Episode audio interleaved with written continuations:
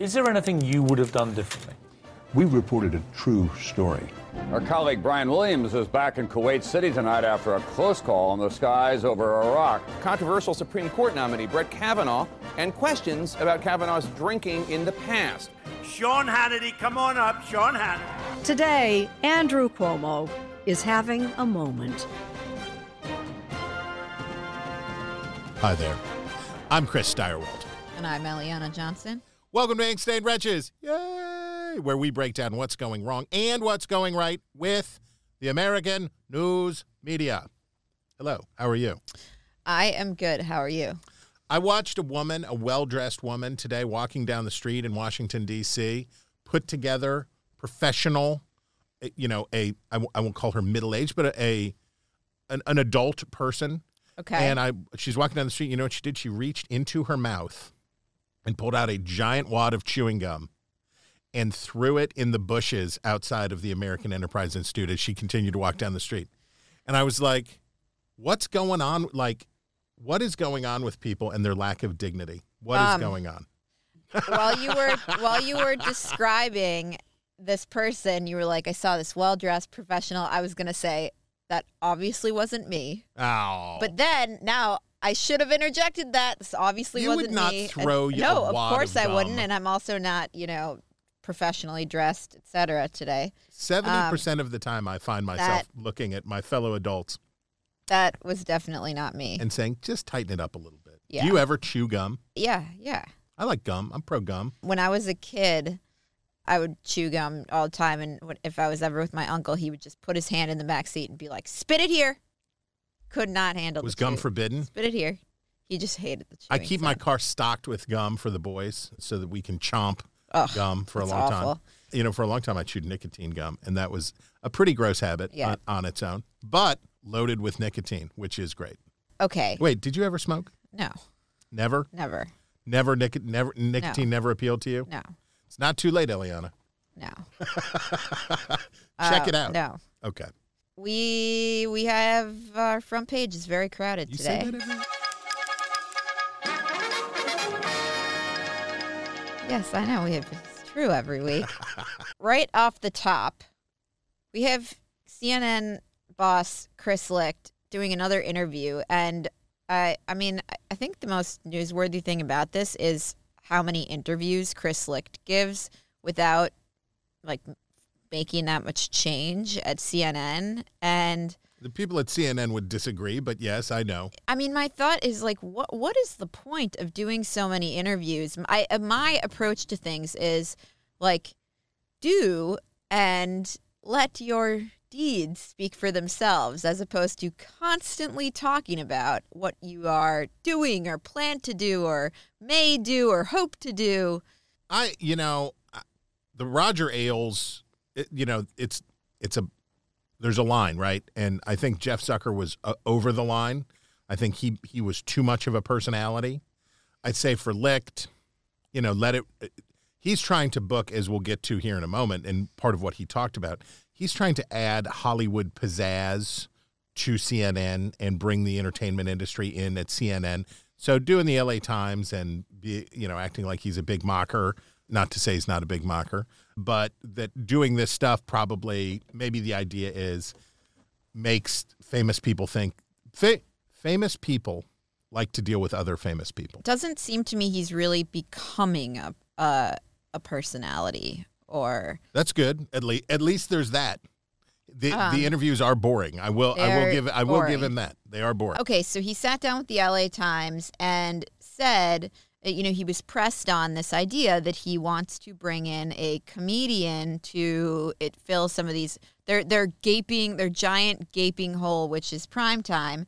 And the reporter says, "Are you talking to comedians about being part of the new primetime show?" And he says, "We're in conversations with culturally relevant individuals from Say the word. worlds of entertainment, sports, and comedy who can bring fresh and unique perspectives to the news." I love this line. Best line of the article. Which one? The reporter's line next. Oh, yeah. The reporter says most funny comedians are liberal. Just obvious. Uh, it's yes. uh, duh. Statement Obvious. of fact. They're all hilarious. Think of all of the hilariously funny liberal comics. Oh wait, none. Yeah. So not none, but like th- just that sentence. Most funny comedians are liberal. Even Bill Maher has a liberal sensibility. Not really anymore, but whatever. How will this work for a network that is trying to appear less politically partisan? Who's the funniest comedian working in America today? Who do you think? It's Dave Chappelle. Dave Chappelle is the funny is the funniest American alive currently. And when we think of who like who else do you think's really funny? I'll name some names. John Mulaney, Bill Burr, Tina Fey's funny, but she's not really working in doing that kind of stuff. She's behind the camera. I don't really follow this stuff, honestly, except Chappelle. But this premise that most comedians, most funny comedians are liberal is part of the problem that Uh, yeah. CNN is facing. Yeah. Yes. Okay, so now CNN is going to begin airing Bill Maher's Overtime, but it's like a re-air from HBO um, from the sh- shows HBO. HBO. Yeah. And then there was a Puck News article that indicates that Chris Licht is trying to lure Gail King, again, not away from her CBS News morning show, but to do a once weekly A show yes on. CNN Yeah. in addition to it. And the thing that, that strikes me about this is, you know, Chris Licht produced the morning show at CBS. He knows Gail King. Yeah. He produced Stephen Colbert. He knows these, you know, these comedy people. Like, it's so, like, boring. He is going back to the people he's worked with before. What should he do? I don't know. It just seems so, like, it's not creative. if you if you made me the head of CNN, I would hire you. I would hire like I would you would go to the people you know. I would be like, what are we gonna let's get Jonah Goldberg a show. Like that's what you do, right? You you bring yourself to the job and the and and by the way, and you know this is true. Who do you want to work with? People it's way more important to trust and like the people you work with than that. So I get it, I guess. I mean, this job I think is a little bigger than that. Like you, you know, programming to what he wants to be a national audience is a little bit bigger than like, who do I like? I, I think the line is I Who are think my friends? You know, of course, as as deputies and people behind the scenes, like you think about that, but programming is more than that. it's got to be both. You don't have to be friends with the people on air, but I certainly understand the instinct of like, I know these people, I know that they're good, and like Gail King is a great example. I don't get it, but because I don't, morning TV is not usually my forte, but Americans seem to like Gail King, right? She seems to be successful and popular, and that would make sense. And if you had a relationship with her, you'd try to get her, right? Sure, All right. it just none of it seems You're not impressed. compelling to me. Not Um, impressed. No, it just doesn't seem like f- fresh. What would you do? I'm I really am curious like and I had a lot of problems with with Jeff Zucker, but like look at Kaitlan Collins. He Yep. like plucked her from the Daily Caller. Yep. That was like bold and gutsy. And he he so I'm looking at like who are the people we've never heard of who you're going to take and shape and mold into stars? Who is like who are the people we don't know who you're going to find because you have an eye for talent? Who are you going to hire who wasn't there before? Who don't we know about? Like that's what I think find impressive. And like Roger Ailes was good at this. But Roger Ailes was also good at hiring big names, right? So when he was starting Fox, so you hire Paula Zahn, you hire, you know, whatever, Geraldo, you hire big names from other places or people that have had, you know, derailments in other locations. Chris Cuomo, like you bring in people with names. That's true enough, but you know, Megyn Kelly was a was a creation of Fox in a lot of ways. well, she Like, was a creation of herself for sure, but yes. Totally. But like but that's saying like, oh, I'm a creation of myself. Yeah, like yeah, yeah. I, you know, I not No, I I'm not com- Megyn, I'm not comparing myself to you in any way, but you know, we all owe a lot to the people who like saw something in us and took a chance on us and gave us too. the platforms that we've had and all and all this stuff. So I want It's got to be both. to see fresh, new, different kinds of people I mean, is there anybody else new that CNN's hiring? I don't know. Are there young reporters? Are they bringing people in? Is there change at that level? I don't know. Because that's how Megyn started. Yeah. That's how Kaitlan started. You hire a young reporter, you bring him in, and you see where, where it takes you. I'll let you know when I when I see one. All right. Keep an eye on CNN. we have to talk about this New Yorker profile of the Washington Post, the embattled Washington Post CEO Fred Ryan. And it's kind of hard to believe this guy has worked in media for like three decades because this is sav- he is savaged in And this is this is Claire Malone writing in the New Yorker.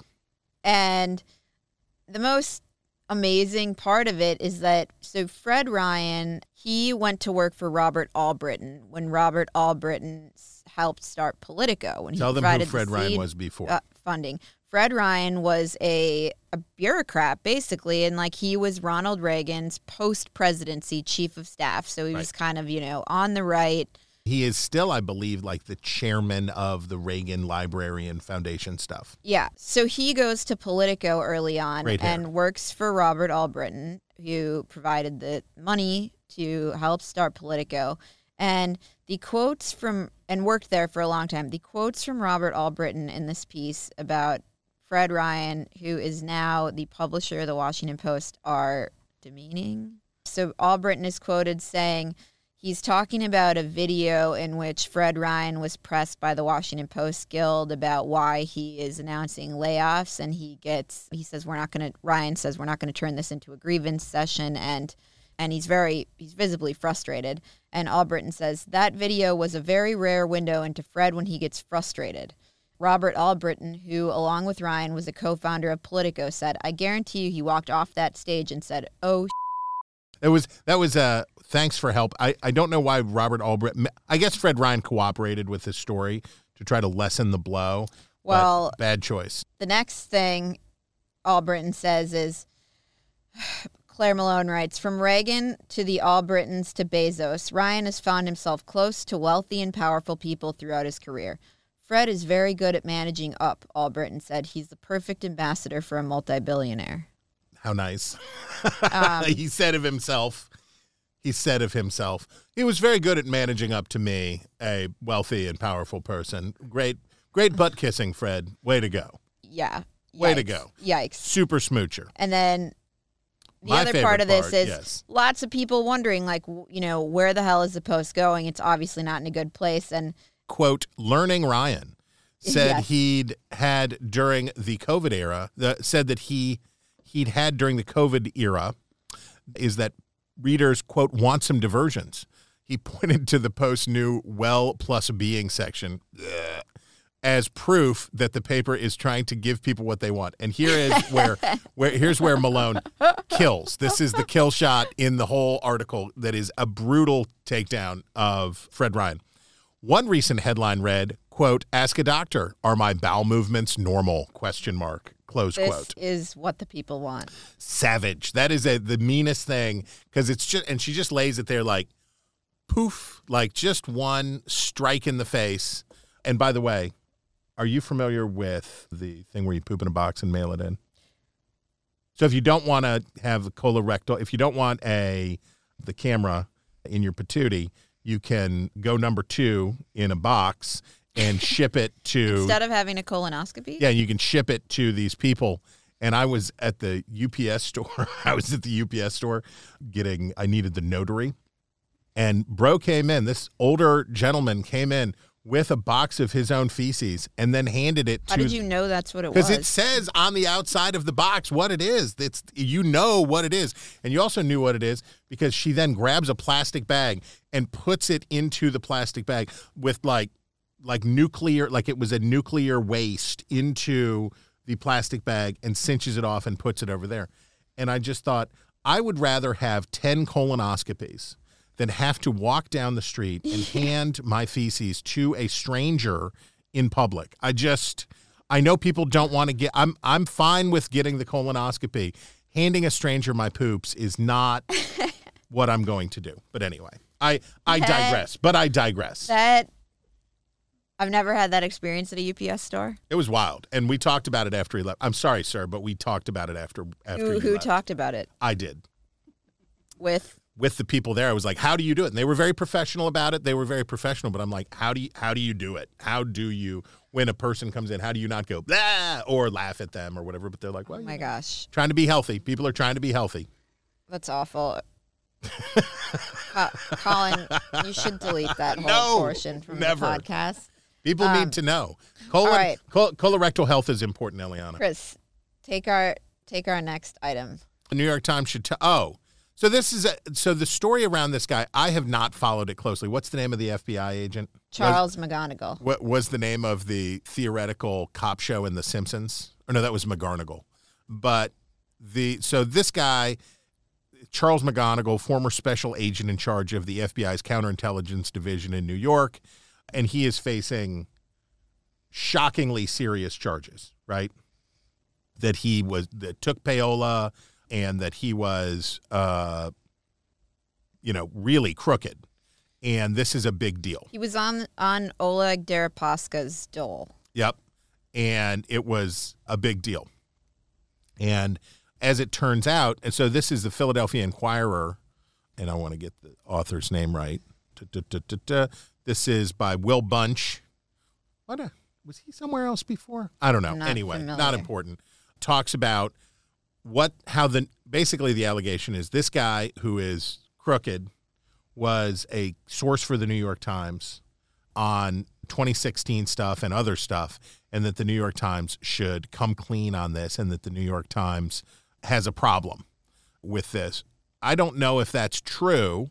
He really doesn't, I would say, make the case that he was a source and here's the here's the indication in the articles.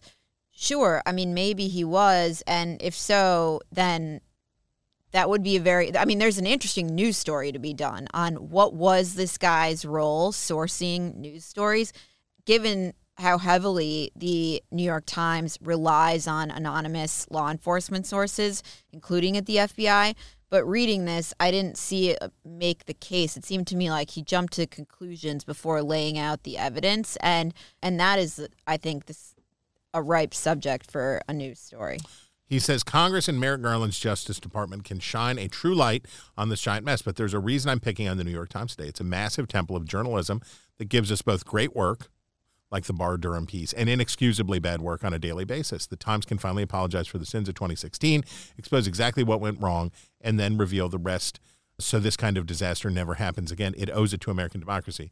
Well, like maybe simmer down a little bit. Yeah, there's a lot of conclusions in the piece that, with, without a lot of evidence, including that you know the reason Trump won is Well, the sort, the the- sort of there's- there- and there's, uh, there's two things I can point to that the New York Times did that helped Donald Trump a lot. One was indeed the coverage of Anthony Weiner's laptop, which is the most disgusting phrase that you can use legally in public. Number one, that that whole thing that he's talking about here, the late surprise, definitely that there was nothing there. That's a, that was a big deal. But I'll tell you the thing the New York Times did even more to get Donald Trump elected was that in August, the Jim Rutenberg piece that ran on the front page, a, a basically opinion piece that ran on the front page that said we can't treat Don, we can't behave like normal journalists anymore because Donald Trump is not a normal candidate. And it was the green light to the political team at the New York Times and for all of the journalists who look to the New York Times to go off and do whatever they want. And because Trump was breaking norms, that they should break norms. And that was even more consequential to getting Donald Trump elected because the press, instead of returning to first principles and doing what's right, people said, well, now we just have to do anything, right? And this this was the do anything to stop Donald Trump phase, as opposed to having confidence in voters, having confidence in the American system of checks and balances and balanced power. And instead, this was where the New York Times played a huge part in giving in to journalists' self regarding twaddle about, you know, democracy dying in darkness. The Washington Post beclowned itself, but the New York Times gave an important signal with that Rutenberg piece to say, hey, maybe it's time for us to start breaking the he, he shouldn't be the only ones to break the rules. And my point is all the obsession about Trump violating norms, his pursuers took the wrong lesson. Instead of violating norms to keep up with him, that's when they should have hewed closest to the line as possible. Harumph.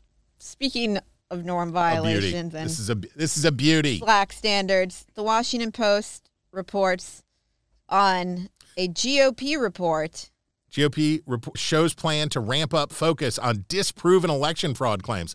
sounds bad. I guess they're relitigating Arizona. I thought as I reopen as I open the Um, file. And the lead is a new internal report prepared by the Republican National Committee proposes creating a permanent infrastructure in every state to ramp up election integrity activities in response to perceptions within GOP ranks of widespread fraud and abuse in the way the country selects its leaders. What? This is madness. The report prepared by the RNC's quote, scare quote, National Election Integrity Team, close scare quote, and obtained by the Washington Post reveals the degree to which Republicans continue to trade on former President Donald Trump's false claims that Democrats and their allies rigged his defeat in 2020. My gosh, this sounds very serious. Oh, wait a minute. The report suggests building a massive new party organization. Sure. Sure, it's going to be massive. It'll be because you know the RNC, massive power that the RNC has. A, a massive new party organization involving state level, quote, again, scare quoting, election integrity officers, and intensive new training models for poll workers and observers, all based on unsubstantiated claims that Democrats have implemented election procedures that allow for rigged votes. Holy cannoli. Like, number one, Republicans have been concerned about voter fraud long before Donald Trump. Donald Trump was exploiting an existing concern among Republicans about voter fraud, not creating one. You are not old enough to remember, but the fight over voter ID laws was a dominant part of political life in America in the 1990s and early 2000s, right? Every state that wanted to put in a voter ID law, it was called racist, it was called whatever, and all of these things. So, number one, it's longstanding. Number two, the idea here, very obviously, is not to build on Donald Trump's claims, it is to rebut Donald Trump's claims. This would be, and this is Amy Gardner and Isaac Storff. Arnsdorf. It should be obvious to these people what this is. This is not building on what Donald Trump did. This is to try to settle down Republican voters and say, oh, we've got our election integrity team. We've got people in every state so that when the elections take place, that they can say, we're checking, we're on it, we're doing it. This is facile. This is, I will, I will describe this piece as inexcusably facile. It's ridiculous. And however, this was a very good piece from the Washington Post. This is like our little Washington Post section about the new strategy by this is Matt Viser piece by Hunter Biden. Whoa, whoa, whoa! You're blowing Oh, right past. Whoa, whoa, what did whoa! I skip? Oh, uh, Oh, way to celebrate Black History Month by ignoring environmental Oh, racism. sorry, sorry. Way Sorry, to go, sorry. Eliana. Thanks Skipping right for ahead. nothing. Washington Post quote: "Environmental racism and the mysterious cars rusting in the D.C. woods." So here's a great example of taking an interesting story and ruining it by trying to make it a national story. You know how I complain about the Washington Post, and I feel bad, Washington Post. I I like much of your coverage, and I'm sorry, but here's a, a perfect example. This is a good local story ruined by trying to make it a national news story, right? This is a reporter, and I'm sorry, I'm I I'm going to say your name, and I'm sorry. This is Justin. I'm sorry. What? Ju- so his byline, and I don't. He's probably a wonderful person, but his byline is Justin W M period Moyer. William, but he doesn't want to go the full William, but he doesn't want to go just W period. So uh, maybe there's another Justin W Moyer there, and he needs the M because the other guy is Winifred, or I, you know, I don't know. But anyway, Justin Wum Moyer, instead of doing a good story, which is how come nobody cleans up the cars that people dump in Ward 8, right? Because here's a good story. It's an interesting local news story.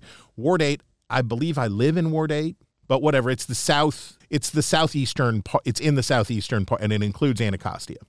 A lot of it is federal land, and a lot of it includes some of the very poorest parts of Washington, D.C. And I can say this as an Appalachian American. In poor places, abandoned cars are part of the story. If you've ever driven through in the deep, have you ever driven through the deep south? No.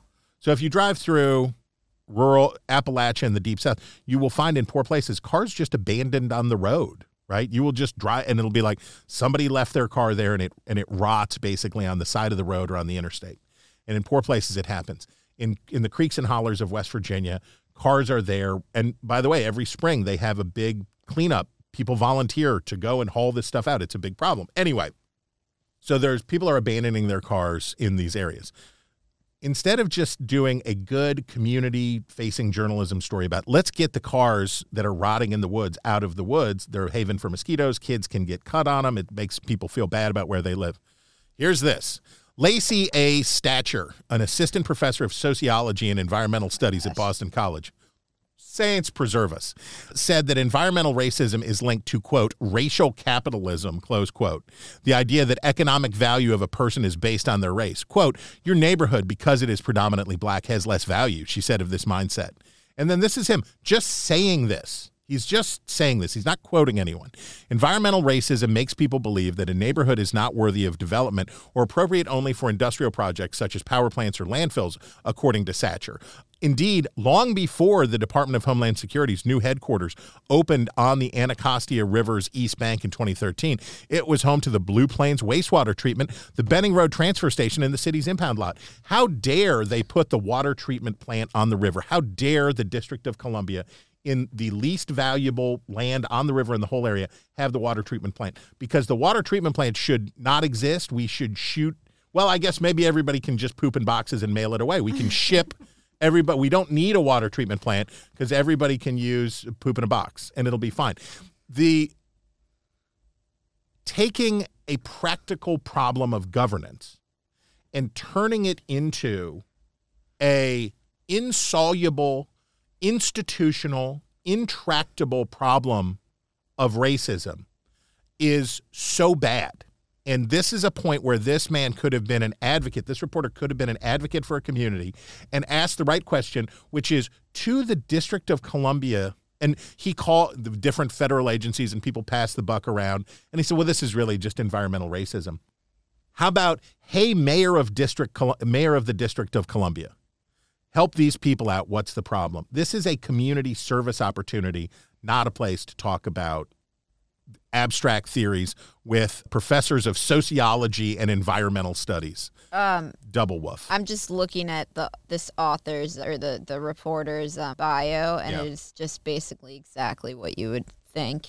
uh, just Wes- Wesleyan University BA in Social Science and Music. Well, don't um, I mean a Ga- Goucher College MFA in Creative Nonfiction, and now pursuing a JD.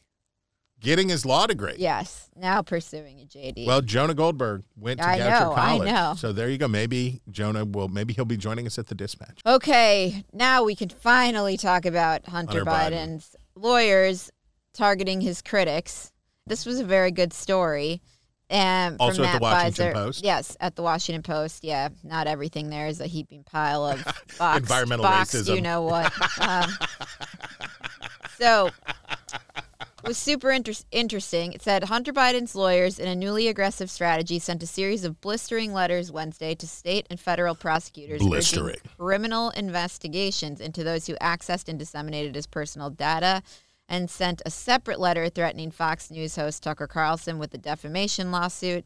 The string of letters, which included criminal referrals and cease and desist missives aimed at critics and detractors, marked the start of a new and far more hard hitting phase for the president's son, just as House Republicans prepared their own investigations into him. I mean, very interesting that that's the tack they're taking. It's obviously like a PR strategy and not a legal strategy. Totally. But, you know, the the deeper that that one goes into this laptop, the more one realizes that like Hunter Biden is truly like a a devil child and a very very troubled deeply troubled. awful person. And this is like really this is a problem. And and this is not going to solve it. It's this attack is not going to solve the problem. Not going to solve it, but this is the same approach that many on the right have taken, right? Threaten lawsuits, file the letters, even if the case isn't going to advance, you you you send you what the blistering. You send blistering correspondence. You have lawyers send blistering correspondence.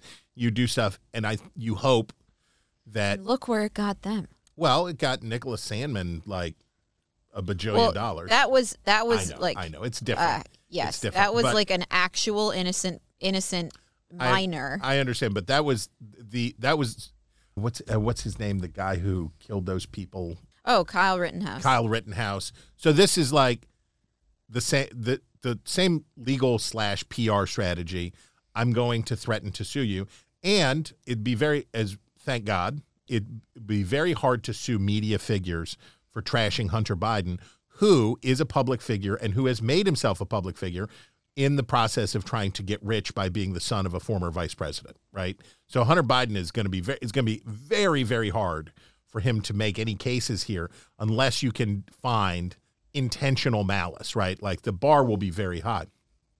But Fox News is the the Fox Corporation's legal department has been real busy lately, so they may Also, I mean, the letter that that Hunter's lawyer sent to Tucker Carlson was over Tucker Carlson's claim that Hunter was paying forty nine thousand dollars in rent to Joe Biden, which is not true, and which is basically verifiably not to, not true if you do take the time to wade through the laptop. So, yeah, people are saying lots of false things about Hunter Biden. You probably can't drag them into Be- court be and have a an actionable claim. that guy's a mess. Okay, Chris, you want to talk about this thing I know nothing about? just to make note before it comes here. So currently, Britain is having a discussion about I forget what they call it. it. It's online safety or something. I forget what the name of the bill is, but it would be, and I'll read the description here. Britain wants to make its make the internet in Britain the safest in the world, right? That hate speech, harmful images, bias, all of these things. So it's looking for to to build a safe and and as they say it's it's going to be safe but it's going to be free. Here's a description from I want to get it right for once. Might, might as well. Chris Stokel Walker, a British journalist who writes about technology, and he says it's no wonder many internet content providers fear they could get caught up in the bill. Wikipedia, for instance, publishes articles that cover sexuality and suicide and other topics that some government officials might decide are harmful to children. One lawyer has even suggested an individual running a simple server on Minecraft, a game popular with teenagers, could inadvertently fall afoul of the law as drafted. Punishments for violating law are stiff, d- designed for big tech companies such as Meta, Twitter, and Snap but smaller organizations are concerned they could be just as vulnerable. And in the debate in the House of Lords, ho, ho, ho, I say, I say, imagine as I'm reading this that I'm wearing a monocle and a top hat for full effect, please. Can you do that for me? I can. Okay, thank you I can put that in my mind's eye. that one of the lords who is saying this is very upset about the free pass given to newspapers in this legislation and that for him to sign on and by the way this is a, a member of the liberal party this is the lib the what are they the lib labs lib dems sorry lib dems there were lib labs though at some point there was some fusion but the lib dems so these are not libertarians but these are supposed to be sort of the classical liberals of British politics. And they're like, well, what about newspapers? What about news outlets? People get to go online and say things and they publish things that are harmful to people and make them feel bad. And I will tell you, this is what is coming for the American news business. This safety thinking, and it's present on the right and the left, the safetyism around media and journalism is coming for our business. And I have concerns about it less from a business perspective than a freedom perspective, and I have less concerns about it from a business perspective than I do uh, from a liberty and national vitality and health perspective. This stuff happens fast and is very hard to undo and has massive distorting effects. We should be watching what's going on in Britain. We should be paying attention because if it comes here, I'm looking at you, Amy Klobuchar. If it comes here, we're going to have big trouble. So you're gonna keep a you're gonna follow the storyline. All right, you follow. C- you follow Chris Yes, Licht. I follow. I am. I'm following Chris Licht. I'm following Chess, and I'm following this new story that we're going to get to in my favorites about about. yeah, that's for Trouble sure. at the Zoo. For sure. Trouble um, at the you zoo. follow this because I hope that's the name of this week's podcast. Trouble, is at, Trouble the at the Zoo. Yeah. All right, take us to Oh, this is yours. The Legos for science. Yeah, for sure. Okay.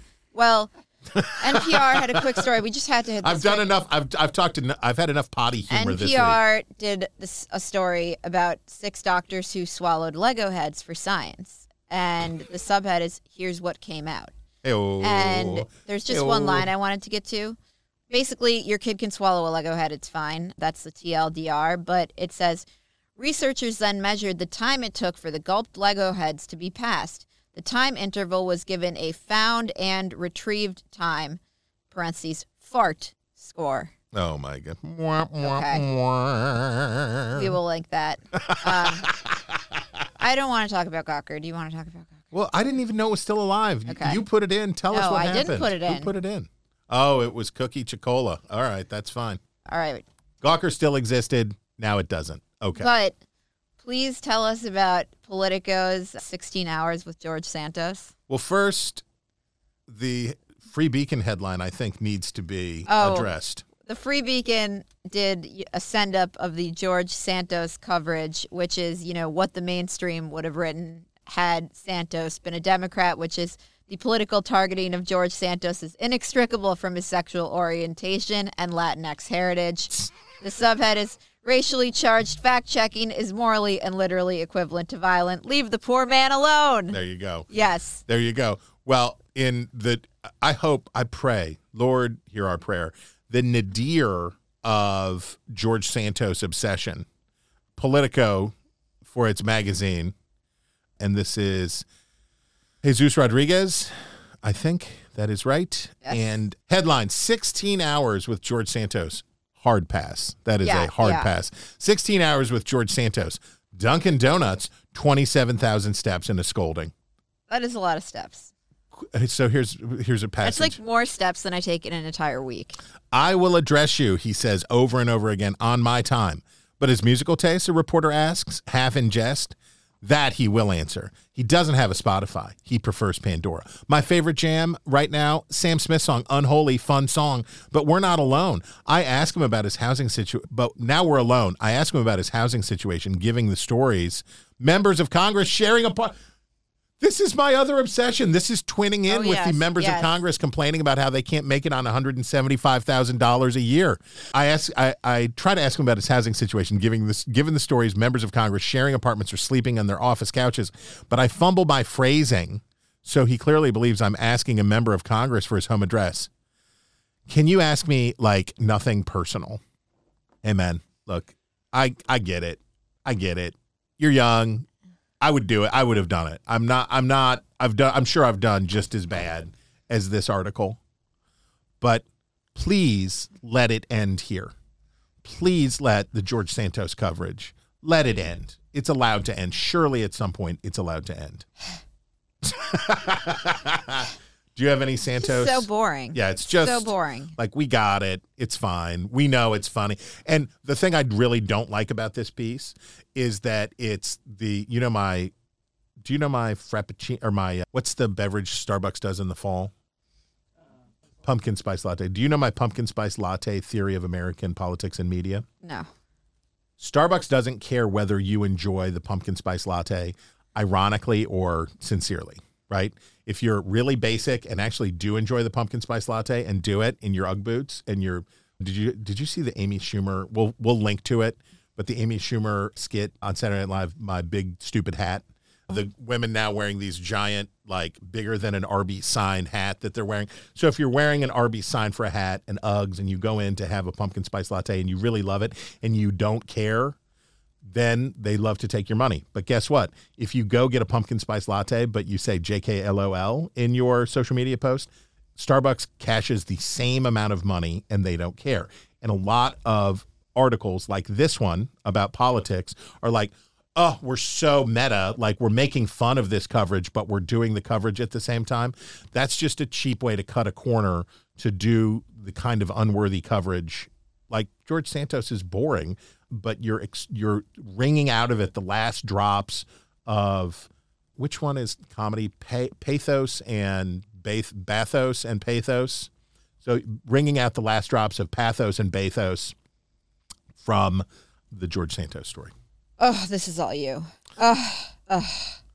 Here's a I in in our rundown is a picture that I took while eating steak at the Palm, and you, it is so Bobby Hard Hull. to be you, Chris. It is hard. It is hard. Bobby Hull died, and Bobby Hull was the Golden Jet.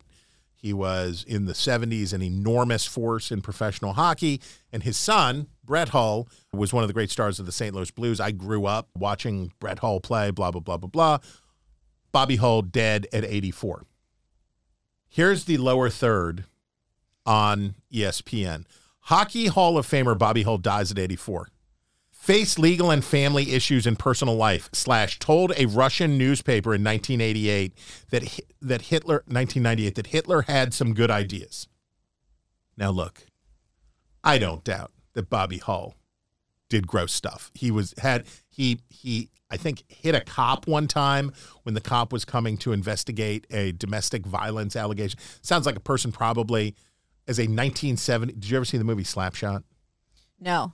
okay, anybody who has seen the movie Slapshot, 70s rough, toothless brawler hockey was the energy of the time. I bet Bobby, I bet I would not have had my kids go live with Bobby Hull for the Yeah. summer. All true. 1998, 1998 said something about Hitler to a Russian newspaper is in your obituary. Like, just do the do the sports. Just do this. Bobby Hull's dead. Okay, fine. So then I I I thought like, get over yourselves. Who cares? Not who cares, but like, have some proportionality here. And then I found a New York Times story that at length, at Of course. a Are you surprised words, by this? Of I'm course. totally surprised by this. Who cares what Bobby Hull like? Do you know that Ty Cobb was a rotten person? Did you know that? Do you know who Ty Cobb is? I know who Ty Cobb is, but I don't know anything about his like, you know, Rotten person, probably super racist, just mean. I mean, this is why the Beacon like spoof rewrites people's obits as if we were writing them today, or the you know we just did a the top ten you know great quotes of American history rewritten according to the AP Style Guide oh, because oh, did we talk about that? Have we? Did we talk about it last week? The people experiencing yeah you, journalism, you- yeah you can't you can't say the French. the French. Did Yeah. we talk about that? Yeah, we talked about We didn't talk about it We last talked week. about it. Nate's shaking me off. Did we, we talk did about? talk I don't about think it. we you talked can't say the French. You can't say the French. You can't say. And so the great Megan McArdle had the best line, and she referred to it as she she she referred to it as as vice for people experiencing journalism. people experiencing Frenchness. Anyway, AP, come on. But the New York Times goes on. It will be interesting to see how the NHL and the Blackhawks, the team most associated with Hull, handle memorials for him. The NHL NHL All Star Game will be played on Saturday in South Florida. The next Chicago home game is February seventh. Usually, the death of a Hall of Fame star like Hull would merit an emotional tribute at both events, but his conflicting legacy leaves that in doubt. How about this? Also, the the headline is Bobby Hull's golden hockey career diminished by his troubling dark side. Yeah, nope, it wasn't. He, I don't know. I, I don't have no idea. I don't know what his journey was. I don't know where he ended up. I hope all of you did nothing wrong in your entire lives say, because let's say, let's say Bobby Hull was awful. Let's say he was everything that people said he was. How about just talk about him as an athlete, right? How about just do that and mostly leave it alone and don't explore the larger significance of what a potentially drunken Bobby Hull said to a Russian newspaper in 1998 about Adolf Hitler. Maybe that's not germane. Maybe for Bobby Hull's family and everybody else, you can just have a brief remembrance and move on. Jeez Louise. Hey, LeBron James. Hey, everybody else. It's okay just to be good at sports. It's good enough just to be good at sports. That's what we want to see you do. well, we debated whether to put this in the style section or not. This is more life than style. We did sports. Now we're doing life. You know, the, the, the life section is like where you get what doctors say about your poops. Fred Ryan's favorite section. So this is that section. How parenting today, New York Times, how parenting today is different and harder. When I say that I almost threw my phone across the room when I read this article, I mean it. Quote, today's parents spend more time and more money on their children than previous generations. Working mothers spend as much time with their children as stay at home mothers of the 1970s and feel more pressure to be hands on, especially for college educated mothers and careers. The demands have caught them off guard, economists have found. Now, there's a lot of truth in there. And I'm like, okay, there's truth. Women today face extraordinary pressures to do everything and be everything. And I'm like, okay, tell me. In the Pew survey, just one third of mothers said that being a mother was the most a- important aspect of who they were as a person. Yet they also said they felt judged for their parenting by friends and other parents more than fathers were and spent significantly more time than fathers on the physical and emotional labor of parenting. Check. This checks out. In recent years, the pandemic also forced many mothers to make it a primary role, even if it hadn't been. Da da da da. But where's the part? This is not my complaint. My complaint is I substantially agree with all of that. My complaint is oh, yes, it's the lead. American parents are finding the job much harder than they expected, found a large new survey by the Pew Research Center. And it's not just how they feel. Parenting is more demanding than it used to be, a variety of research has found. Here you go. Eight in 10 parents of younger children, of children younger than 18, find it to be enjoyable and rewarding most of the time according to the new survey of 3,757 U.S. parents in that group. But two thirds also say it's harder than they thought it would be, including about one third of mothers who say it's a lot harder than they expected. Hey, is it harder than you thought it would be? No, It's not? no, Really? no. What did you think it was going to be? Attacked by Godzillas? Like, Well, my daughter's only one, but I thought it would be hard. Let me tell you something. If they'd have done this survey any year in human history, how are you enjoying being a parent? Is it harder than you thought it would be? Ask any parent who is standing there with a duty diaper in one hand, sleep deprived. How, how is it? Was it harder than you thought it would be? Yes. Yeah, It's I- hard. I, totally agree with that, but it's a lot of work. It's a lot of work. It's hard, and it's always been hard. I certainly take the writer Claire Cain Miller. I certainly take her point about dads and the imbalances and the pressures on women. That's all there. But you can't base it on a survey asking people. That would be like if you asked eighth graders.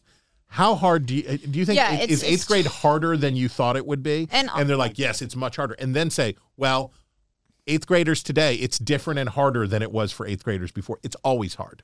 I, and I also think that when you the, the fiction, you know, 50 years ago was that you know men pretended like work was really fulfilling and women pretended like you know homemaking was super fulfilling. And the truth is like you know there's really crummy parts about both of them. And now like both men and women get to experience both parts of both about of both things. And like there's just different trade-offs. It's not like today's world is so much better but like the previous iteration just there's trade-offs I quote it all the time, but the father. it's not like more of a burden it's also really hard to stay at home that's right. i would never want to do that and Um, everybody's it's, different. it's boring it i mean I, I realize not everyone thinks that but that was hard too yes, every it's and so two two economic point two economist points here.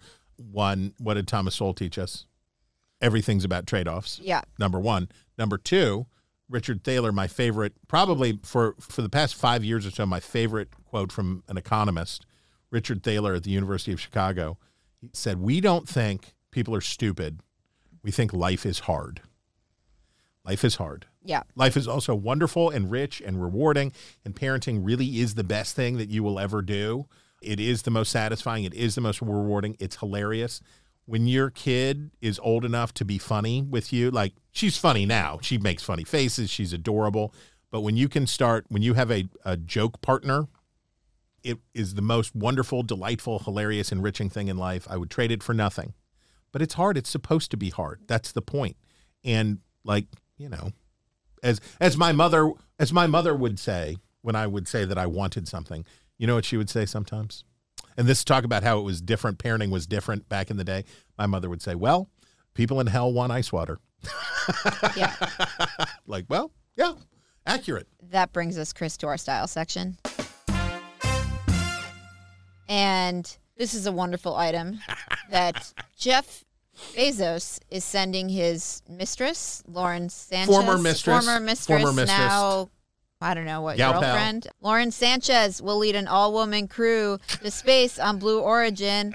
And Sanchez isn't saying who the five women are who will be joining her, something that will be revealed closer to the planned early 2024 flight. Oh my gosh, Chris, are we going to be able to wait to know who these Please. um, so this is from the who these trailblazers are accompanying her? subhead. It's going to be women who are making a difference in the world and who are impactful and have a message to send, Sanchez tells the journal. And Bezos won't be getting an exception to a tender flight. I'm going to have to hold him back, Sanchez said. He'll be cheering us all from the sidelines. Subhead on this piece from The Verge. Media personality Mer, Lauren Sanchez has secured herself. Yes. She's se- secured it. How did she do it? The- the Probably grit NASA wanted work. her. Yeah. NASA was coming for her, and Yeah. then she was like, "No, no, no, no! I have to do it with Jeff because definitely we are in love." Media personality Lauren Sanchez has secured herself and a crew of five impactful Yeah. women.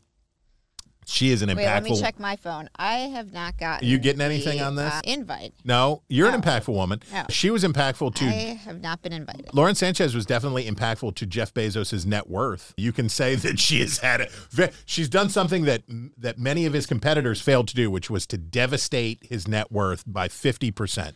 Media personality Lauren Sanchez has secured herself and a crew of five quote impactful women a early 2024 space flight aboard boyfriend Jeff Bezos' Blue Origin spacecraft. I I am at a loss for this and I just think that maybe Jeff Bezos is trying to get rid of another female partner. This is the only conclusion that I can reach is that they're, he's going to get her up there and then they're going to have a technical difficulty and he'll just leave her in space. Maybe that's maybe that's the plan here. I mean, that was amazing. Sending my girlfriend to space. Yeah. Hope nothing happens. Hope nothing happens. Uh, Hope nothing happens. That brings us to our obsessions of the week. Where we break down the stories we can't get out of our heads. Chris, I saw this story and I I loved it in in in the love to hate it kind of way. The New York Times Hiroko Tabuchi writes, "In the fight over gas stoves, meet the industry's go-to scientists." It's going to be a favorable story about the great work. Yes, yes. Long-standing Stand by. research shows the health, sta- health dangers of gas-burning ranges. Utilities are turning to Julie Goodman, a toxicologist with a firm whose work raises questions about the science. Okay, so it is a hit piece on this scientist who has a PhD from Johns Hopkins and taught at Harvard, and she has, you know, all the credentials. And so she has raised questions about the studies that say that gas stoves are causing asthma in children. How dare she? And so the Times writes that you know that they they're saying she is a shill for the industry. In congressional testimony, Dr. Goodman has argued against regulatory standards for mercury and air toxics and has criticized studies linking air pollution and mortality, frequently identifying herself as an independent scientist, which of course she cannot possibly How be she and hold these believe views, these right? things? How could she possibly cannot believe these things? Despite Gradient's work for corporate clients, you cannot be an independent scientist and work for corporate Well, cl- corporate clients. clearly, there's no way that they're funding research that they like. Clearly, they have changed her opinion with their money. There's no possibility that the American Petroleum Institute, as it was looking for where to put its funding, said we should probably fund research that we agree with. It's definitely not that. It has to be that she previously hated gas stoves and now is getting money from the American Petroleum Institute. It's like, well, I guess I better I better betray the truth in order to do it. What's galling to me is like, fine, write the article, but there is no similar investigation or curiosity to try to ferret out the got it. conflicts of interest at work in these studies or the groups promoting the studies that say there are dangers for using gas stoves. And of course, those studies come from green energy groups who, you know, the board of directors of those groups are people who work at green energy companies who would profit if we get rid of gas stoves and transform into a green energy economy. But you're not going to see a splashy profile of the scientists they they're mean it. relying on They in the mean New York it. Times. It's- that's yeah, no, no, okay. they're they're They're yes, legit. Yeah, they're, coming from a good place. Yeah, they're just supporting research that that is right, as opposed to these people who are supporting this evil woman who is doing this work. Clearly, there's no way Julie Goodman's on yeah, the level. uh, no of way. Over to you. Over to me. Okay, as you know, I am a longtime listener, big fan of Andrew Sullivan, his podcast, the I guess that's the it's the Dishcast. So there's the Weekly Dish, his Substack, there's the Dishcast. And so he had on his show Rod Dreher, who started at the Washington Times. I think did he work at National Review? Not that I know of. I think he did, but he was an early blogger and he writes about religion. He is not a clergyman himself, but over time he was a he was and was oh, I know when he had his big his big media moment was in the battle over gay marriage. And that's why Andrew Sullivan, noted gay and actually one of the one of the strongest proponents for the legalization or standardization of, of same-sex unions. And they were old sparring partners back in those days, now tw- almost 20 years ago, when the battle was really intensifying. And here's how Andrew describes him. Rod is, Rod is an old school blogger and author living in Budapest. Oh, he is a senior editor at the American Conservatism, written several bestsellers, including The Benedict Option and Live Not by Lies. He's currently writing a book about bringing the enchantment back to Christianity in a time of growing secularism. But listen to how the podcast begins. In a secular culture increasingly hostile to religion altogether, live not by lies. Rod, it's been a long time. It's lovely to see you. How are you doing? You know, I'm doing pretty great, Andrew. Thank you for asking, even though it's been a hell of a year. As most people know, I'm in the middle of a divorce right now, but, and I've relocated to Europe and I'm, things are going well, but I've learned a lot in this past year and my faith has never been more important to me than, than it has become as I have sort of bookended. I'm sure Roger Dreher is having a hell of a go. I'm sure it is a very tough time. I'm sure the divorce is tough. I'm sure living in, I'm sure he's enjoying like living uh, in Viktor Orban's Hungary, whatever. But here's what I took away from this listening to it. There are a lot of reasons, and I want to get your your take on this will be important to me. There are a lot of reasons to keep your personal life personal in journalism. Lots and lots of reasons to keep your personal life personal. It's a barrier to, it can be a barrier to other people, right? Because if you're too personal, then it's only, then people only feel like it's for you. You have to show a certain amount of personality and, and who you are. And, and I, you know, I think we both do that and pull back the curtain a little bit on our lives. But I thought, first of all, the statement he said, as everybody knows, most people know, as most most people know, I'm going through a divorce. I did not know it. Most people do not know it. As a matter of fact, less than probably a tenth of a percentage of Americans probably know who you are and know about your marital circumstances.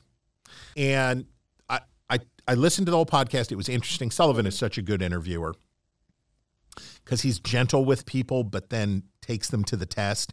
And he does it every time. He takes them in, and then he's like, okay, now we're going to do the hard stuff and it's very good.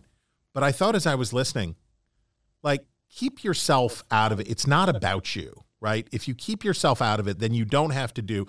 And then I looked it up, and on Twitter, apparently, when Dreher, who has been a real moralizer on sexual purity matters and other things, when he not only got divorced, but left his kids behind in Louisiana and moved to Hungary, the internet was like, hey, bro, what happened? Like, what happened to all the Benedict option traditional conservative values? And it just it just was instructive to me about there's there's enough personalization and then there's too much. And keeping something for yourself is good for yourself and it's keeping most of it for yourself is good for yourself and it's also good for your product. Agree or disagree? I I agree in that I don't share a lot of like personal stuff on Yeah. social media. I'm not a big including opinions. I'm not a big tweeter. I don't post a lot of pictures and stuff on Instagram. I never put my kids on And- social media. So I just am not and I do think we're in a world of like gross oversharing. Yes. That said, I'm like a huge oversharer in like one-on-one personal conversations. This checks out. but not on, but not not to the mass public. So Uh, but I view that a little differently. I thought that was like just an off-key comment because it's like, uh, you know, obviously, man, like we know we don't know about don't your know, divorce, right. and but I, I'm also very hesitant to like sound off on people's personal circumstances because we like never know what's really going Exactly. on with people. And that's But, the uh, thing. You can't say, that's my point. You can't say, I want my privacy, but also I want to make my career about my personal journey and what's going on in my life. You can't have both, right? Yeah, yeah, I uh, yeah. I think that's right. So anyway, but that'll be theme two, other than defecating in a box. Theme two is we don't think that people are stupid. Well, I don't think people are stupid. I think life is hard, and I'm sure life is hard for Rod Dreher, and I'm sure it's been a journey. And you know, it is a good instruction to me about humility and keeping what's personal personal. I mean, I, I t- I've talked about being divorced. I've talked about my kids. I've talked about my life and all that stuff. But you know, that's that's that's for dad. That's that's daddy stuff. Okay, Chris, that brings us to my favorite segment of the week, which is reader mail. Do it. Okay. Our first mail piece of mail is from Dave Keppel in Springboro, Ohio, who says, Hi, Chris and Eliana. I don't know if this officially qualifies as swag, but I'm attaching photos of a few items I acquired while working as a reporter for the Dayton Daily News from Oh 1982 gosh. to 1999. My favorite is the Mother Goose and Grimm comic strip umbrella. The comic strip is by the DDN's longtime editorial cartoonist Mike Peters. I never There's knew that. Also, a coffee mug with the DDN's one-time slogan. There's more to the story, and a book about the newspaper's history. Love the podcast. Still my favorite. Oh my gosh! The umbrella is awesome. Do you remember? You got to put a pic of that in do, the you, do you remember Mother Goose and Grimm? No. No, you never saw No, this. no. Because comics were already dead by the time you came along. But I am obsessed with old fashioned comics. The the always terrible Family Circus, the worst comic strip ever in the history of all comic strips. Marmaduke, Garfield. You know there was a Garfield knockoff called Heathcliff. Yes, I do know that. Um, I was a Garfield fan. Hi and Lois, the Lockhorns, Beetle Bailey, BC, Wizard of Id, just all of this stuff that was pumped out. By the way, do you know, speaking of Jonah Goldberg, do you know that his dad worked as a syndicator and that was his No. dad's job No. was filling newspapers with Hi and Lois's. I don't know whether he actually represented Hi and Lois, but that and Hi and Lois was the modern do you remember Blondie? No. Dagwood Bumstead No. and his wife, who was from the 20s, a flapper named Blondie. Yeah. And he would eat big sandwiches. And then every so often, somebody would try like an updated version. And there was Hi and Lois. And then there was the Canadian one, which was called For Better or For Worse. And like most Canadian knockoffs of American things, it was super depressing. Okay. Next, Great. I just, wow. Wow. Next note. Dave Keppel, much love. Next piece of mail is from Patrick Wills in Augusta, Georgia, who says, "Hello, Chris and Eliana. Love the podcast. It was it has definitely earned the rare status of save the best for last, and oh. also first to replay on in my weekly queue. Wow. I have followed Chris here from a prior pod and have enjoyed getting to know Eliana. Her husband certainly has the right right name. Woo! Interested to know Chris's take on the doomsday clock versus the State of the Union. Which is the more useless mainstay of American media? Oh my gosh, definitely State of the Union. Although, Patrick, I noticed you did not ask my opinion, which sounds very much like my Patrick. Well, let me- my opinion. Oh, he doesn't have to ask. No. no, he knows that as a annoying Jewish woman, I will give it without being asked.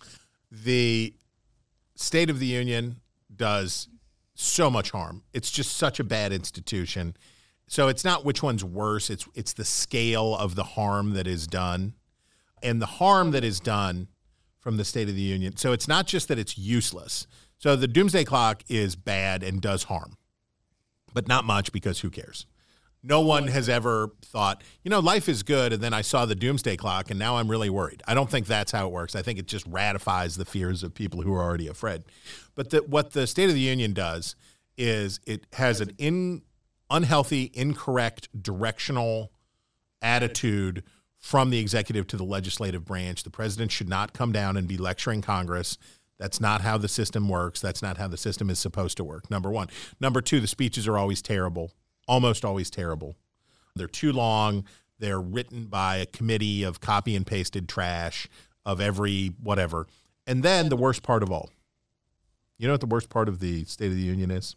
The actual The coverage.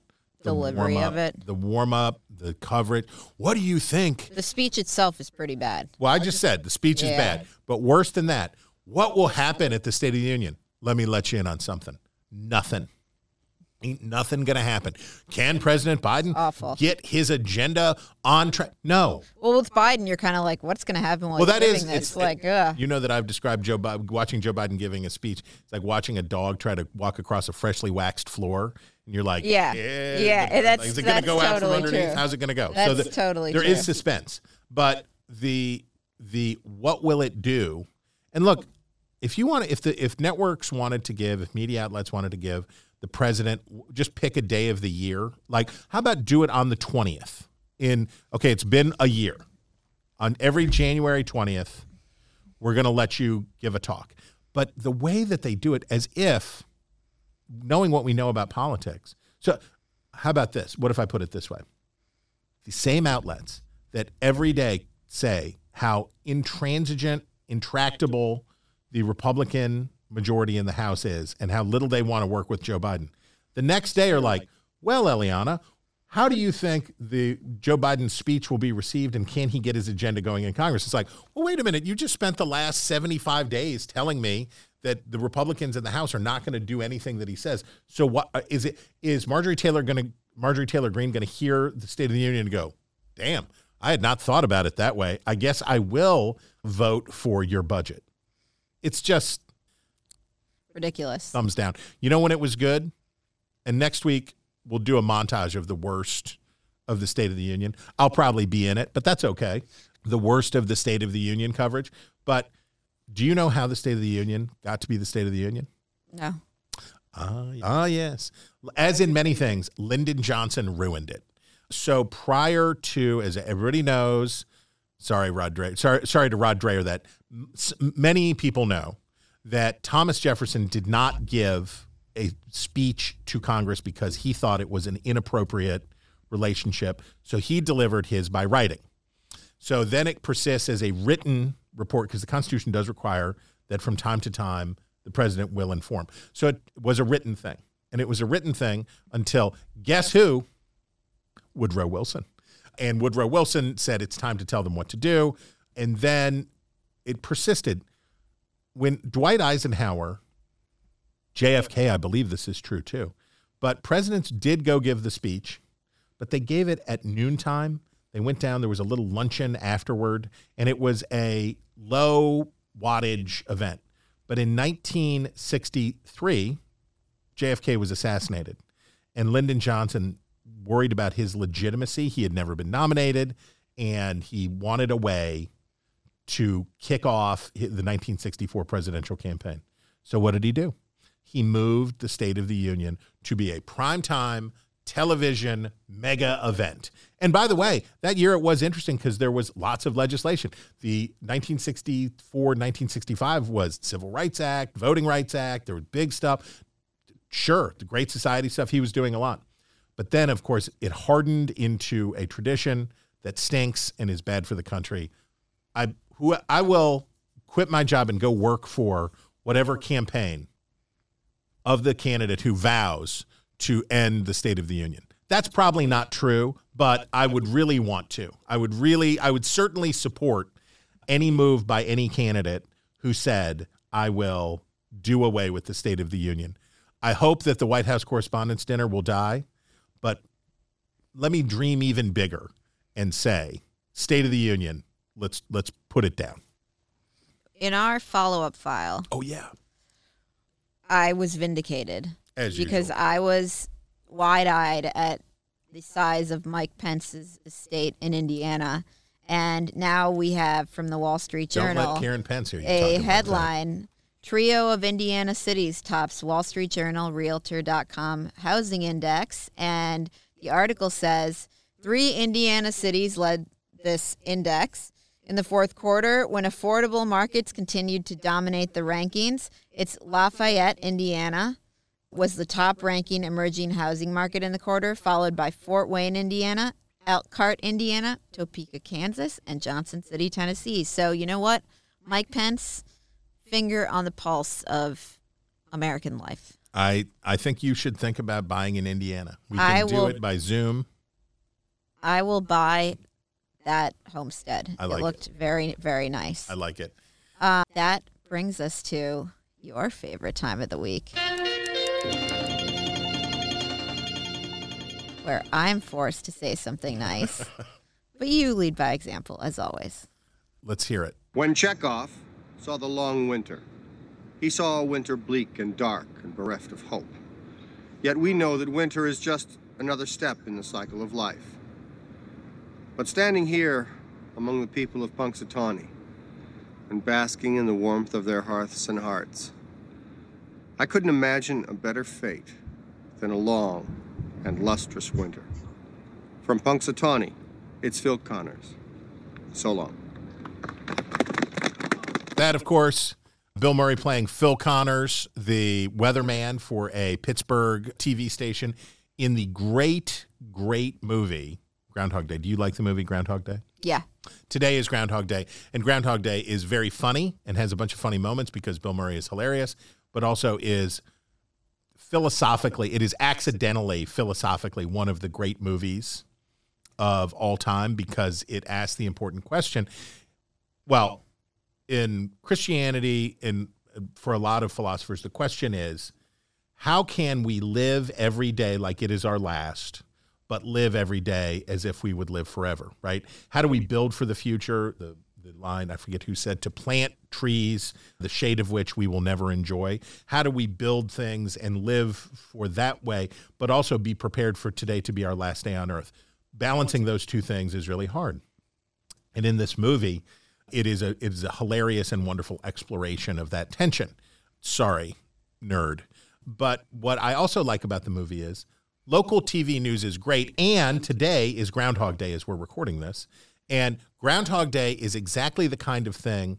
Have you ever? I'm going to ask a, now a dumber question. Have you ever been to Punxsutawney, Pennsylvania No. for Groundhog Day?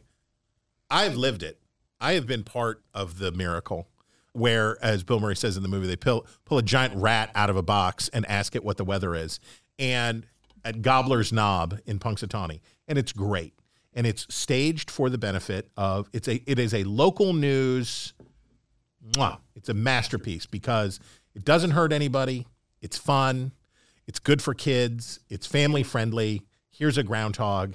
And that clip we played at the beginning, that Colin played at the beginning, is that in the end, Phil Connors, who starts out the movie hating the local news, loves it in the end. And I, I, I bid you all to follow the journey of Phil Connors, embrace Groundhog Days, embrace embrace local news, and be corny. It's good. My favorite item is there's some seriously weird stuff going on at the Dallas Zoo. And the Wall Street Journal headline is Missing Dallas Zoo Monkeys Found in Closet of Abandoned Home. Police say a tip led them to the home in Lancaster, Texas. No arrests have been made. So that's just the tip of the iceberg. Two small monkeys that went missing from the zoo were found inside a closet in this house. But it's the latest in a string of mysterious incidents at the zoo this month. So they found these tamarin monkeys, but that came on the heels of a missing clouded leopard that went missing after slipping through an opening in a mesh fence. Why is the leopard Um, clouded? On the same day, Dallas police said a similar tear was found in the habitat for a for different monkeys, but none of those monkeys escaped. And then a week ago, a vulture was found dead. Zoo officials said What it had going on, wounds, but declined to give details about the cause of its death. So Dallas police have released a photo of a man they want to speak to regarding the tamarin monkeys. The incidents are being investigated, etc. But this is like there is going to be a documentary made about this. We will bring you all of the updates. This is like a Columbo Yeah. episode, Yeah. right? Oh, have you seen the Natasha Lyonne remake of Columbo? No, It's good. It's called Poker Face. Chris, that is all the time we have left Word. this week for the news about the news. I'm actually talked out.